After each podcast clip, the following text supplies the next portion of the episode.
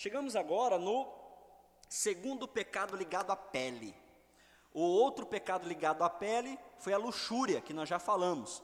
A gula, gente, é uma prima ali, elas andam juntas. Inclusive, alguns teólogos, alguns, alguns monges espirituais dizem que a, a luxúria ela é fruto da gula. Então, assim, a gula seria essa mãe da luxúria. Por quê, gente? Porque estamos falando basicamente hoje sobre potências de vida. O que são essas potências de vida? Coisa que nos mantém, gente. Todo mundo precisa se alimentar, todo mundo precisa cuidar do corpo de forma mínima. E comida e sexualidade são coisas que falam do corpo. Então nós estamos falando dessa, desse lugar de potência de vida, do baixo ventre. Né? Já falei aqui, né, a linha muito comum da própria Bíblia de mostrar para nós que nossos pecados estão ligados ao baixo ventre. A maioria de nossos pecados estão ligados ao baixo ventre. Pode sair lá na inveja, mas tem um quesinho aqui, né, dessa, desse lugar de potência de vida. Falar de comida, gente, é um negócio muito difícil, porque a própria Bíblia, e eu até ia fazer isso hoje, mas fica muito picado, eu não, não gosto de ficar lendo picado a Bíblia, assim, abre isso, abre aquilo, abre isso, abre aquilo, mas eu vou citar algumas aqui. A própria Bíblia, por exemplo, em Eclesiastes, coloca a comida como um lugar muito significativo, muito importante, inclusive de prazer. Um texto que eu gosto muito de Eclesiastes diz que não há nada melhor do que um bom vinho, uma boa comida e uma noite com sua mulher. Percebe o que nós estamos falando? Fechou o ciclo. Comida essencial, prazer e relacionamento. Então a Bíblia ela sugere isso. Provérbios também fala muito desse lugar da comida, da mesa. Celebre a vida na mesa da tua casa. Observe a vida na mesa que é o seio do teu lar. Então, a Bíblia fala muito de comida. A Bíblia fala da comida de sacrifício, as festas que eram regulamentadas a partir da comida. Então, gente, comida está na Bíblia o tempo todo e, e, e muito nesse negócio da celebração. E aqui eu queria já dar o primeiro gatilho. Primeira coisa para chamar a atenção para vocês, que nos ajuda muito, a gente precisa entender que quando a gente fala de comida, nós não estamos falando só do arroz, do feijão, não é só disso. Até porque para nós comida não é só isso. Por trás da comida tem símbolos.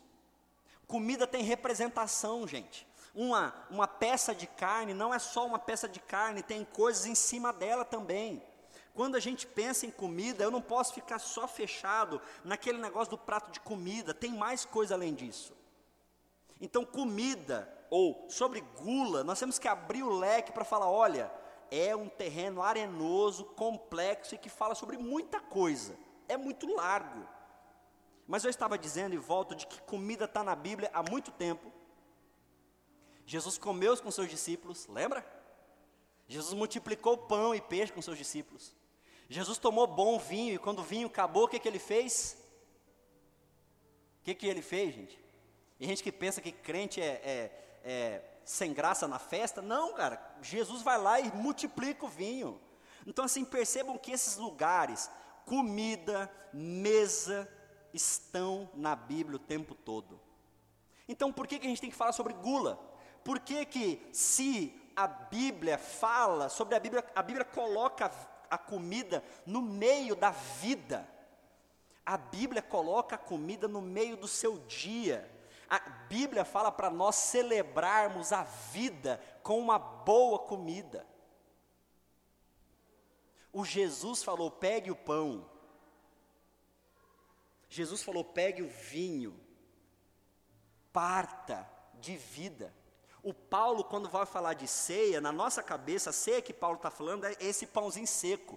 A ceia de 1 Coríntios é janta, é comida mesmo. Pensa aí, mesa. Você lembra junto à panela? Era essa a ideia que tinha. A igreja da primitiva, ceia para eles era juntar comida. Você traz, eu trago, você traz, eu trago. Inclusive, se você não puder trazer, traga. E aí, qual que é a dica de Paulo? Ó, oh, quando você for comer, discirna o corpo. Se você vê que não vai dar para todo mundo comer, dá uma segurada aí. Porque se você comer demais, vai faltar para o outro. Do que Paulo está falando? Gula. Chegamos então. O que é gula, pastor? O que é esse pecado? Qual é o pecado da gula? O pecado da gula não é sobre comer muito ou comer pouco. Você pode comer pouco e está cometendo o pecado da gula. Você pode comer muito e está cometendo o pecado da gula. O pecado da gula é eu não ter controle sobre o meu desejo do prazer de comer ou de qualquer outro sentimento que eu coloco na comida. Vou dizer de novo: o pecado da gula é o sentimento que eu coloco, é a ânsia que eu ponho no fazer do alimentar ou do beber. Guloso pode ser alguém que come muito pouco, que desenvolveu anorexia, e que na relação de alimentação dela tem um, tem um quê, inclusive, de punição do corpo.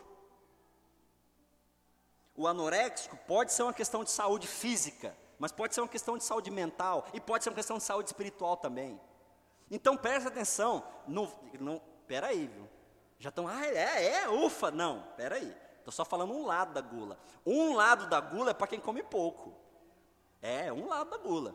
Então, gula não é sobre comer muito, presta atenção. Gula é sobre o meu desejo, a minha ânsia, a minha força de comer. Então, gula pode ser aquele que come antes, não aguenta esperar pelos outros. Pode ser pecado de gula, porque eu não aguento frear o meu instinto, o meu desejo. Eu vou comer, vou comer agora. E de novo, gente, por favor, não se cutuquem. Eu sou visual, talvez vocês não me conheçam. Eu sou visual demais. Vocês, como é que esses movimentos ficam querendo brincar? Eu começo a ver os movimentos aí, não é legal. Disfarça, finge que você não conhece os exemplos que eu vou citar aqui. Beleza? Então, assim, gula é nada mais, nada menos do que alguém que não freia a sua vontade, o seu impulso de comida, para mais ou para menos. Guloso é alguém que não freia o seu impulso de bebida, para mais ou para menos. Então a gente chega num, num, X de falar: meu Deus do céu, nós estamos lascados. Sim, estamos lascados. Porque comida para nós é algo muito sério. E nós temos problema com comida, gente. Há 200 anos atrás, 300 anos atrás. As pessoas gordas, elas eram tidas como objetos de beleza. E eu, eu vou ficar olhando para o tripé aqui, para ninguém achar que eu estou falando com ninguém específico. Então, a, a pessoa que era obesa para determinado X de tempo, era saudável, era bonito. Existem relatos de, le, de reis que se sentavam mais ou menos, gente, é relato, relato histórico, a 20 centímetros da mesa. E ele só parava de comer quando o botão da camisa dele encostasse na mesa. E uau! Essa pessoa é saudável essa pessoa é rica e ela vai esbanjar. E quanto mais ela esbanjar, parrudez, mais saúde ela tem. A comida no lugar equivocado. Doido, né? Estranho, mas era assim que fazia. Esse era o exemplo. Agora olha só, olha a minha fala. Esse era o exemplo, padrão de beleza, era a gordura. Década de 60 saiu a primeira propaganda de uma pessoa estranha. Acho que era Twing o nome dela magérrima, esperninha fina, revolucionou a propaganda, o marketing no mundo, porque seria tipo a primeira pessoa extremamente magra a aparecer como padrão de beleza. Depois vem uma que talvez vocês meninas brincaram bastante, a Barbie. Final da década de 60, 70, vem a boneca em padrão de beleza. Negra, cabelo assim, não é? Não era esse padrão de beleza? Gordinha. Hã? Não. Mas o que isso tem a ver com comida? Tudo. Porque se eu não entender os meus porquês de eu comer tanto, ou se eu não entender os porquês de eu comer pouco, eu estou no pecado da gula, talvez querendo atender o padrão de beleza que está previsto.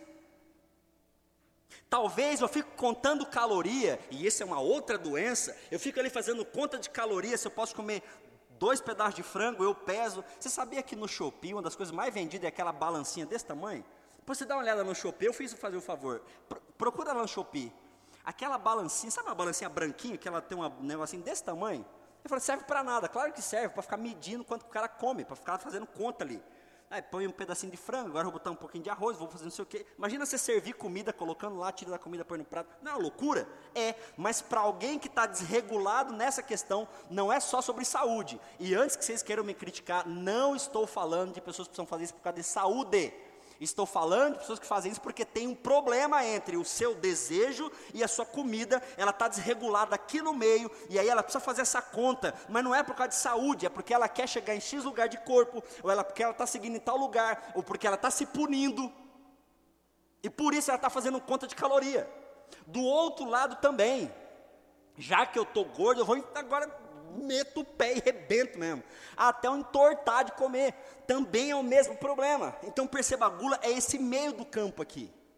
A gula não é sobre comer demais. A gula não é sobre comer de menos. A pergunta que você tem que fazer é o porquê que talvez você não para quando está saciado. Pergunta que a gente tem que fazer é por quê. E hoje eu me fiz essa pergunta lá na casa do meu cunhado. As crianças começaram a comer. O que, que eu falei, Tiago? Já pode papar? A gente estava com muita fome. E, eu, e ele, o que, que você falou? Você lembra que você falou para mim? Espera nós. Eu falei, cara, que doideira. A experiência da gula estava ali. Eu estou com fome. E o meu prazer, a minha potência de vontade de comer, não me deixa esperar pelos outros. Eu vou servir e vou comer antes que todo mundo. E, gente, cá para nós, quando a gente não era pai de família, você não podia fazer isso, lembra? Eu podia estar com fome o que fosse, eu tinha que esperar meu pai chegar e sentar na mesa, ninguém comia, né? Podia fazer o que quisesse. A Tayana ainda deixa comer uma bolachinha, um negocinho. Eu aprendi que não, antes de comer, não come nada. Então eu faço a mesma coisa com meus dois. Não vai comer, eu não podia, também não vai comer. então você podia estar com fome que fosse, vai esperar a hora da comida é hora de comer bolacha, é hora de não sei o quê. Às vezes eu vejo a Tânia dando, ela gosta muito de dar Yakult, toma Yakult, lá dentro, não, perdão, o almoço não pode, mas por que eu estou falando isso? É porque eu não podia, porque eu acho que não pode mesmo? Como é que é? Brincadeiras à parte, a gula é sobre isso. Eu tenho uma fome, e eu vou resolvê-la, e vou resolvê-la já. Eu tenho uma potência, eu vou dar conta dela, e vou dar conta dela em X. E cá para nós, gente, comer é prazeroso. Então, quando estamos falando de fome, eu não estou falando só de uma pessoa que ela não para de se saciar, é que ela não quer perder o prazer de comer, gente. E vou falar de novo do meu almoço, eu gosto muito de farinha, baiano, né? Farofa, então, vixe. Aí tava o franguinho, sabe aquela casquinha do franguinho estralando? E para minha alegria, muitos da minha casa não gostam muito daquilo lá. Aí tiram aquele negócio que é super saudável, bem pra caramba, e põe no meu prato. Aí eu jogo a farinhazinha em cima. Gente, ó. Agora você sabe que não enche, né? Só que o detalhe, eu já tinha me alimentado. Mas só mais uma, só mais uma pelinha, joga um pouquinho de farinha. Só mais uma farinha. Eu já estou satisfeito, mas eu não quero parar com o meu prazer de comer. Pegou? Eis a gula. A gula é essa desregulação no meu controle de prazer. De novo, a gula não está só presa no cara que come muito ou na cara que come pouco, na, no cara que come pouco, na cara que come muito. A gula está nessa desregulação. E a igreja tentou acompanhar a gente. Uma época a igreja falou: para, não come nada. Outra época a igreja falou: come tudo. Numa época a gente fala, olha, tem que ser regrado. Na minha infância, bonitinho era ser o quê? Dos pequenininhos. Quem lembra? Como é que era ser assim? Quem era saudável quando a gente era criança? Vocês lembram? Quem que era? Gordinho, frustração da minha mãe. Eu era isso aqui menos. Eu já, mas também não comia, gente. Tomei biotônico fontura, para mim não resolveu. Para muita gente hoje não parou nunca mais, né? Mas para mim não fez diferença nenhuma. Eu tomei aquele trem, tomei o outro negócio que eu não lembro o nome lá, que parecia uma cachaça também não resolveu nada. Mas para muita gente, não, olha que fulano é saúde, parrudo, esturricado de comer. Era saúde. Hoje a gente já não pensa assim, pelo menos não em geral. Então a gente fica louco, pode ou não pode? Vou ou não vou? Come muito, come pouco. Uma hora fala que pode, outra hora fala que não pode. E a gente não pode esquecer da bebida, gente. E para a gente cair da cadeira, bebida alcoólica está presente na Bíblia quase que desde sempre para o bem e para o mal. E como a igreja acha melhor sempre cortar uma pela raiz, ela proibiu, falou: ó, para, vocês não têm condição, corta. Eu ainda ouvi muito na época, pastor, pode ou não pode? Hoje a gente quase não ouve ninguém perguntando mais se pode ou não pode bebida alcoólica. Já estão perguntando se pode colocar barzinho em casa ou não pode. Já foi lá de lá já, agora já está longe. De novo é o mesmo problema, come muito ou come pouco? Pode ir para a mesa ou não pode? Pode tomar bebida alcoólica ou não pode? Gente, a Bíblia não está discutindo isso, em hora nenhuma. E quando eu falo de gula, vocês precisam chegar nesse lugar, estou tentando trazer vocês para cá. Não é sobre é 3% de álcool ou 0% de álcool, não é essa a discussão. A discussão é que, dois pontos, alguém que está com problema na regulação de desejo, ouça essa minha frase, gente, em nome de Jesus. Alguém que está com problema na sua regulação de desejo, alguém que tem pecado, não consegue frear o seu impulso de prazer, ou não quer segurar, ou não pode segurar o seu impulso de poder, para essa pessoa, Coca-Cola é pecado. Essa pessoa, café é pecado, te dá tremedeira. Talvez seja pecado para você. Você perde, você fica desregulado. Claro, gente, tem questões fisiológicas, tá? Dois pontos. Principalmente o café tem questões fisiológicas, sim. Mas, gente, eu sou cafezeiro. E quando eu estou atrasado, estou vendo que não vai dar tempo de fazer café, não é só a questão fisiológica do café que está mexendo no meu humor. Sejamos sinceros, não é só isso. Quando o TikTok faz uma musiquinha aqui, é visualizada quase um milhão de vezes. Está na hora de café, está na hora de. Lembra? Vocês assistiram já? Não? Ah, você não vê TikTok, gente? Que, que vida sem graça. Vai ver TikTok. Brincando. Mas sim, e todo mundo louco, louco, louco, porque é significativo, é, faz diferença mesmo. Mas o problema então não é o item é o que aquela potência faz em nós.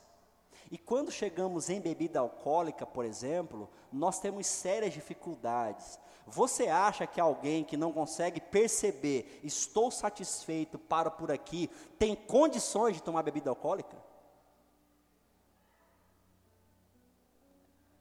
Então, para essa pessoa é pecado. Você vai me desculpar.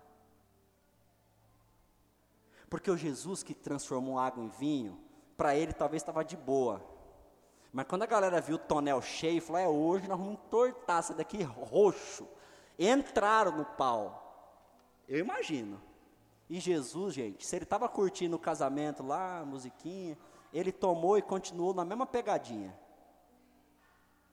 Eu convido você, quer dizer, não posso convidar. Tentem dar uma olhadinha, perguntem como é que é formatura de direito da Uniderp 2021.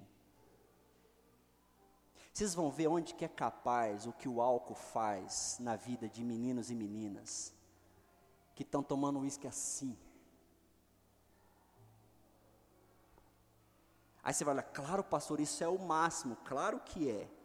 Mas o problema não é só esse negócio. O problema é que ele já colocou o desejo de prazer dele, e o desejo de prazer dele já está num teor alcoólico altíssimo, e ele vai precisar aumentar essa carga para poder ter prazer, aumentar, aumentar, aumentar, aumentar, e foi embora. Qual é o problema dele? Era o item? Não é o item, é o que tem no meio do caminho. Para mim também, gente, com a minha barriguinha, dois copinhos de coca, litro, 250 ml, 300 ml, tá ótimo. Quando a gente faz conta para festa, a gente imagina que uma pessoa comum, vocês são comuns? Em geral são, né? Pessoa comum, 400 ml, tá de tudo bem. Quanto, pastor? 400 ml, você está de brincadeira. 400 ml, eu tomo uma coca de 2 litros sozinho. Vocês acham que não? Eu tomo. Que esse meu corpinho, para onde que vai? Sei lá tomo. Porque a questão não é eu me alimentar, eu sentir satisfeito, é o prazer que aquele açúcar injetado na veia vem. E é bom mesmo, gente. De litro, então, Deus me livre. Então qual é o problema? O problema não é o item. Claro que o item foi pensado para gerar esse e esse efeito. O problema é o que tem no meio de nós e aquilo que aquilo representa. A gente vai no rodízio. Faz tempo que eu não vou, vamos pôr um rodízio de carne. Está sentado com sua família. Hã? Figueira. Nunca fui lá, então vamos falar do lugar que eu nunca fui. Sentado, Figueira. Vem o fulaninho. Bifinho. Aceita? Bifinho. Bife do quê? Bife do quê? Alcatra. Alcatra. Hoje é só picanha. Pode avisar, só picanha hoje. O que, que eu estou fazendo? Olha para mim. Vocês estão vendo? Só picanha hoje. Só picanha hoje. Só picanha. E a gente começa a ficar chatinho, fazer biquinho. Já viu gente fazendo biquinho? É um gourmet de carnes. Daqui a pouco eu vou falar de, de gourmet, mas assim, é um gourmet. O cara conhece, só de estralar da carne. Não, deixa eu ver, deixa eu ouvir, peraí. Não, é esse lado aqui. Gente, para. O que está acontecendo? É que na nossa sociedade a carne tem muito a dizer. Quando que na história, contem para mim, pensa, e quando na história a gente pensou que ia haver boutique de carne? Me fala. Quando na sua história você imaginar, se eu te contasse 20 anos atrás, rapaz, eu vou abrir uma boutique de carne. Vai fazer o quê? Você está doido? Vou abrir uma boutique. Ao invés de colocar relógio, ouro, anel, eu vou fazer uma boutique de carne. Não, você está de sacanagem. Não, não estou não. Afonso Pena ali tem um bar da Brama, entra lá. Se você conseguir comprar uma carne lá, você já está fora da média. Eu nunca dei conta. Já fui umas três vezes. Não, hoje eu vou, hoje eu vou. Não dá, gente. Pelo simples motivo, porque vai vir um pedacinho desse tamanho que vai consumir o dinheiro todinho minha, do meu almoço para a família. E não dá para eu gastar o dinheiro todo num pedacinho desse tamanho. Agora, cá para nós, gente. Eu passo ali quase todo domingo, hoje mesmo estava. Você dá ré dali, parece que tem uma áurea, e todo mundo falando, oh, você dando ré assim. Sacolinha da boutique. É verdade, gente. Não tem gol lá. Não tem cá branco lá, gente. Não tem. Não tem nenhum casinho branco estacionando. Você não vai ver casinho branco estacionando. Não tem. Boutique de carne, já viu? Qual foi a última vez que você viu um post de neguinhos tirando foto da churrasqueira, com aqueles gominhos de carne que a gente fazia antigamente? Lembra dos cubinhos de carne que a gente fazia?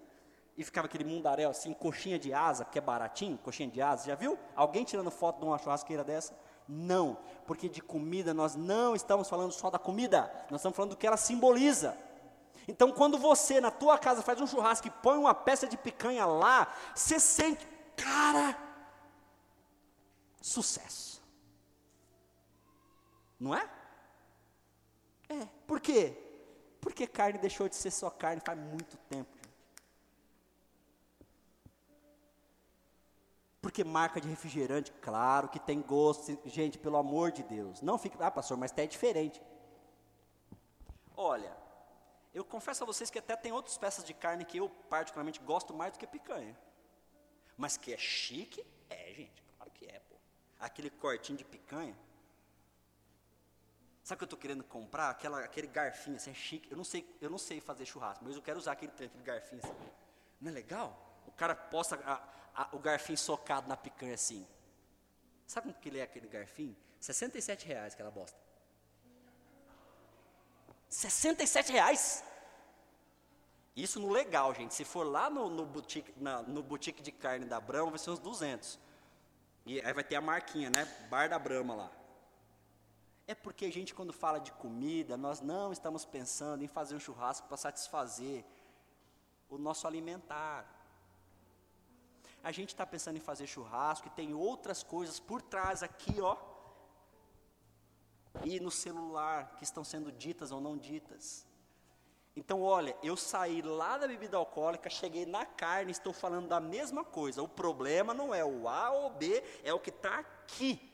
Esse lugar que é onde está a gula. E agora? Agora a gente tem que ir para a Bíblia. E eu quero ler pelo menos dois textos com vocês, para não ficar comprido demais. Por favor, Filipenses, capítulo 4, um texto que Paulo nos coloca numa situação pesadíssima. Mas o Paulo nos sugere esse negócio que acho que tem tudo a ver sobre gula.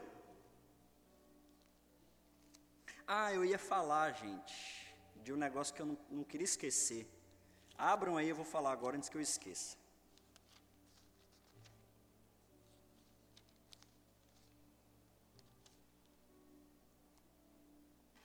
Quando foi que cozinhar começou a ter status? Quem assiste os programas de gourmet aí, quem gosta, nada contra, tá? Ai, pastor, não vou falar que você vai meter o pau. Não, não vou meter o pau, não. É, é geral, quem gosta, gosta. Tem o que, uns 10 anos? Tá me fugindo a memória aqui. Como é que é o nome? Mas, Mister ou Master? Masterchef. Uns 10 anos tem Masterchef. Então nós estamos mais ou menos falando dessa época. Mudou, gente. Mudou. Nossos pais, a maioria de nossos pais, não achava bonito. Hoje eu vou cozinhar. Ninguém chega na minha cozinha. Eu não lembro de pais dos meus amigos tendo esses movimentos assim. Vocês lembram? De verdade, estou perguntando no fundo do meu coração. Vê, puxa na memória. Lembra se os pais, os amigos de vocês chamavam e o pai falava, dá licença, cozinha é minha. Aí o cara tirava aquele kit. Pegavam, gente, 30 anos atrás, um homem lá pegar o, o avental dele. Ah, mudou, gente. Tem como falar que não mudou. Inclusive era vergonhoso um homem na cozinha antigamente, por mais machista que era, mas era. Homem que se prezava, o cara ficava sentado esperando. Churrasco normalmente o homem fazia, mas não tinha essa visão. Vocês estão entendendo do que eu estou tentando dizer do por trás? como mudou, como tem esse lugar, como é bonito hoje, como a gente quer ser o gourmet, o chefe. Não, eu não faço arroz, feijão, bife. Gente, eu falava muito isso, meu Deus, tem misericórdia. Arroz, feijão, bife, não. Isso comida do dia a dia eu não faço, não. Eu gosto de comer um negócio diferente, fazer um negócio diferente. Quando é um negócio diferente, é o Joás que vai cozinhar. Macarrão ali, olha, né? Sabia fazer. Mas era diferente, não é arroz, feijão e bife. Não é. Estou só te chamando a atenção de vocês para ver que esses movimentos carregam a gente. Há pouco tempo a gente nem sabia o que era gourmet. E o gourmet tem uma ideia bem legal que eu vou chegar daqui a pouco nele, mas percebam esse movimento e a sociedade vai atrás, gente. Eu cheguei em Campo Grande e eu era apaixonado pelos podrão que tinha na Afonso Pena. Mas eu adorava aquilo lá. Lembra? Eu conheci aqui o baguncinho, a gente era chonado no baguncinho. Aqui que tem tudo, soca tudo. Aí, aí o cara fecha assim, to, não era? Tem tudo, ovo, salsicha, milho, ervilha. Eu pedi, tira ervilha, precisa ter ervilha no lanche. Daqui a pouco põe brócolis, joga tudo lá, soca e entrega. Hoje é gourmet. É o mesmo baguncinho, mas é gourmet. Aí ele dá uma fritada na salsicha, ele pega uma salsicha de frango da terceira geração, esse frango fica três meses para ser abatido, virou gourmet. Aí eu tiro de lá, põe. Mesma coisa, assim, mas é gourmet. Alguns são de verdade, estou brincando, mas tem uns que é sério, tem uns que é de verdade. Se mudou, qual o impacto que isso traz para nós?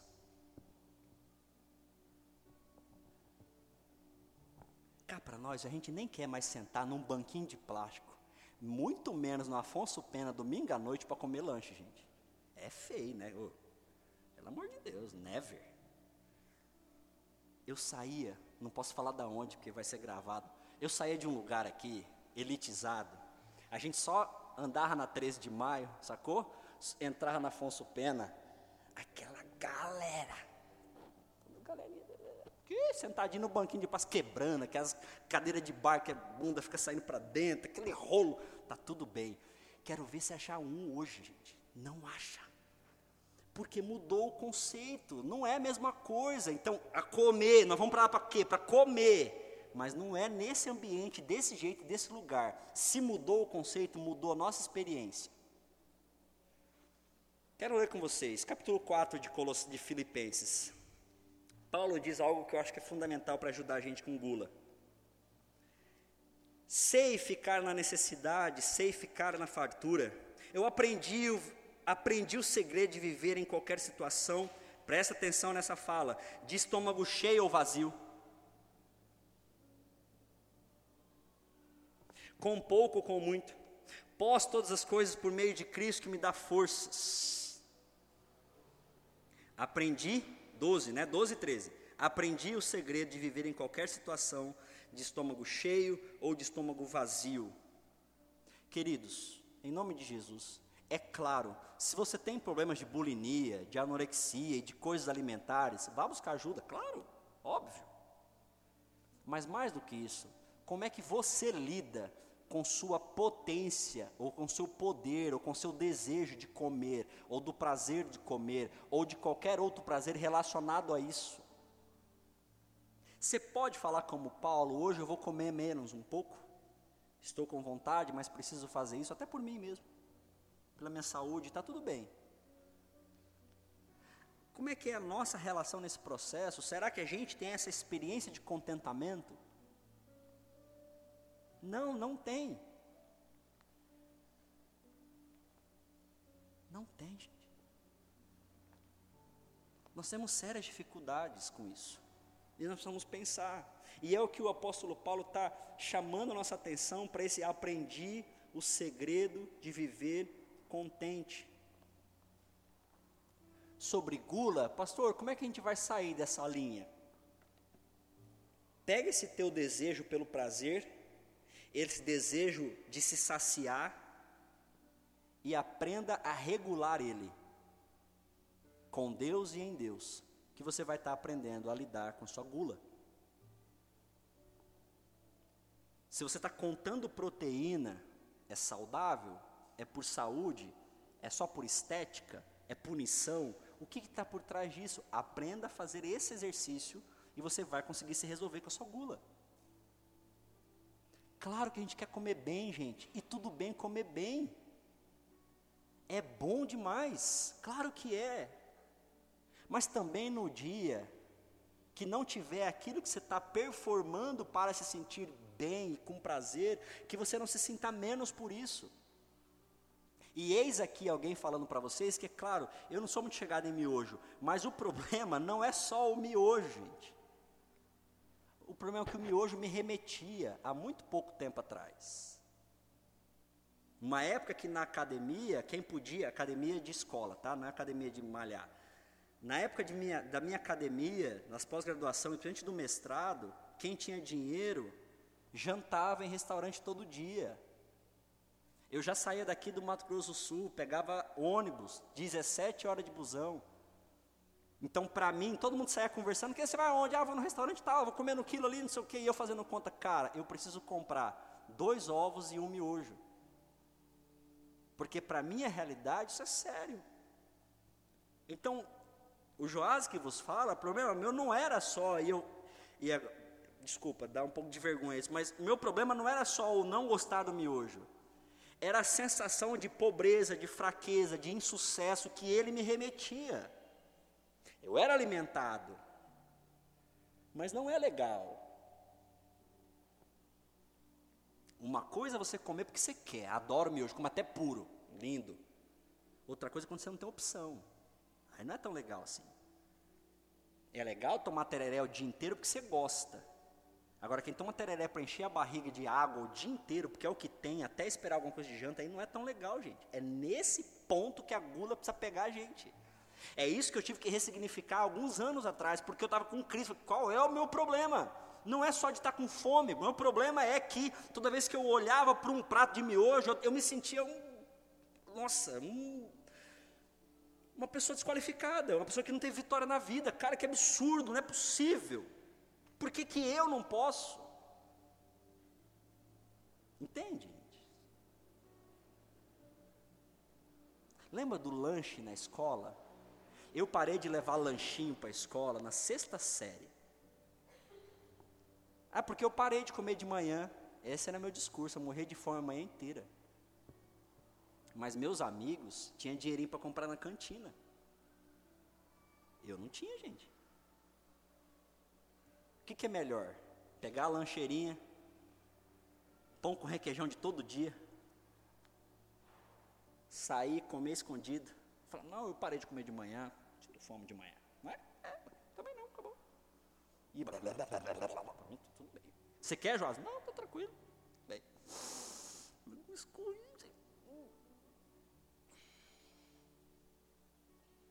É sério, nós não estamos falando de, de comida agora, gente.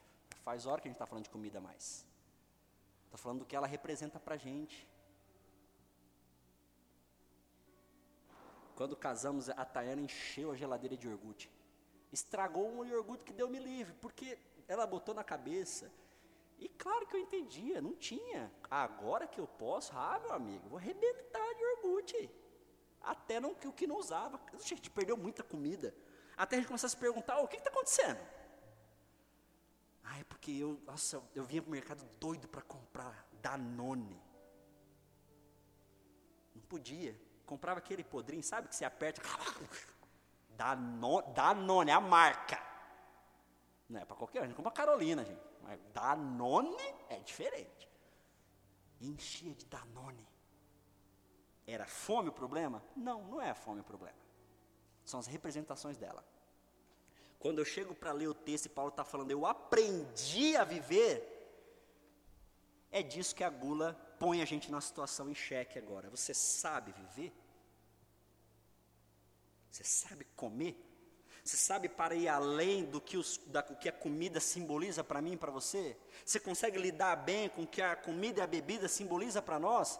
Tudo bem se hoje você chegar em casa e jantar com um copo de água, sem ser por opção, é porque não dá.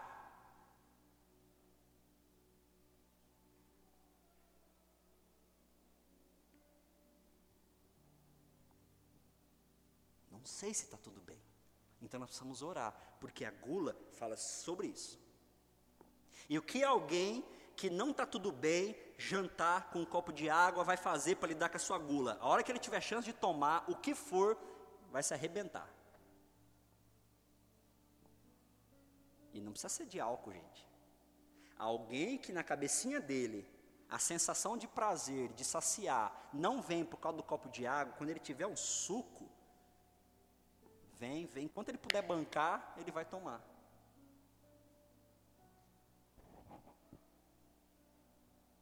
Uma época eu parei de fazer junta panela na igreja por causa das rixinhas que tinha interna. Depois eu tive que tratar isso. Porque os irmãos que iam trazer o Simba e tomar a coca do fulano. E vice-versa. Irmãos, nós estamos aqui para outra coisa. O irmão chegou para mim um dia e falou: Pastor, eu não vou. Por quê? Pastor, é o seguinte: na minha casa são cinco pessoas. Domingo, normalmente, a gente faz uma lasanha de carne moída. Ele vai fazer uma lasanha de carne moída e traz. Eu não fiz isso para ele, não. Olha, ó, faz, e traz. Só quando eu chego e coloco a minha lasanha de carne moída, eu olho os pratos em volta. Pastor, não dá, pastor. Tem comida ali que eu nunca nem vi consigo colocar meu pratinho de lasanha aqui com os irmãos tudo porco, pá, peru, sei lá o que mais chique que tem aí. Sabe aquela bolinha assim, que toda trançadinha, sei lá que negócio que é aquilo lá? Molinho de laranja, a irmã vai jogar molinho de laranja em cima assim, ó. Aí o cara coloca a lasanha do lado. E nós estamos na igreja, mas comida fala muita coisa tanto para quem pode quanto para quem não pode. Ok? Então, quando a gente for fazer um junta-panela na vila, você pode trazer quatro peças de picanha. Amém. Não traga. Pega uma carne que seja legal, que você faça bem gostosa ela e traga. Para que ninguém que chegue com uma coisinha mais simples se sinta menor que você porque é assim que nós nos sentimos. Eis o pecado da gula, vivenciado todo o tempo para nós. Isso sem falar da malandragem, que aí tem um teto de sacanagem mesmo. Já, o cara já traz um, um quate lá, daquele bem sem vergonha de uva, e põe lá e vai seco na coca do irmão. Não, aí também tem isso. Também é gula. Pastor, o que, que eu faço com a minha gula? Primeiro perceba ela. Você precisa perceber. Como é que é a sua leitura?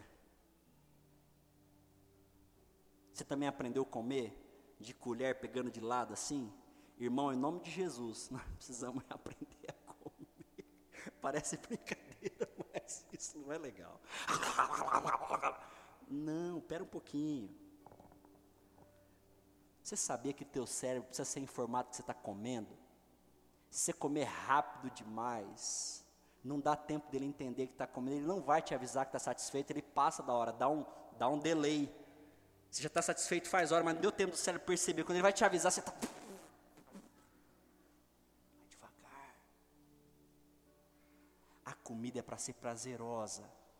Pastor, mas você acabou de falar do prazer da comida que é pecado. Eu não falei isso. Eu falei sobre essas potências que a gente faz e essa busca ensanecida do prazer o tempo todo. Comida é para cheirar, gente. E aqui eu falo da, da coisa boa do gourmet. De você botar um tempero diferente, você tentar botar na boca. Eu não gosto de pimenta. Mas uma vez um irmão chamou, me chamou, pastor, deixa eu colocar uma pimenta. Eu falei, não, velho, não gosto. Cara, deixa eu colocar, você experimenta. Ele pegou a pimenta biquinho, botou, gente, cortou um pedaço da carne, botei na boca, encheu minha boca assim do sabor dela, não do queimar dela. Uau! Que legal! É isso. Olha, como isso aqui, prazer, tudo bem. Nem de mais, nem de menos. Estou comendo por prazer, mas estou saciado. Irmão, dá uma segurada aí. Estou com vontade de comer, mas estou punindo o meu corpo, estou me achando obeso, obesa, gordo. Olha isso aqui, olha. Olha aqui. Então agora. Gente, eu nunca tive isso, tá de verdade. Então, assim, é sério. Olha isso aqui. Ah, não, não vou. Mas, irmão, peraí.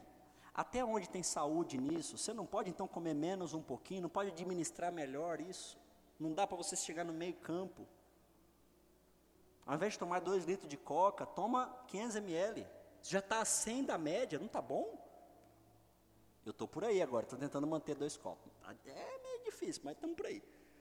Conscientizando a gente de que a gente tem controle sobre o nosso desejo. Em nome de Jesus, irmãos, o Espírito de Deus que está em você te dá condição sobre o seu desejo.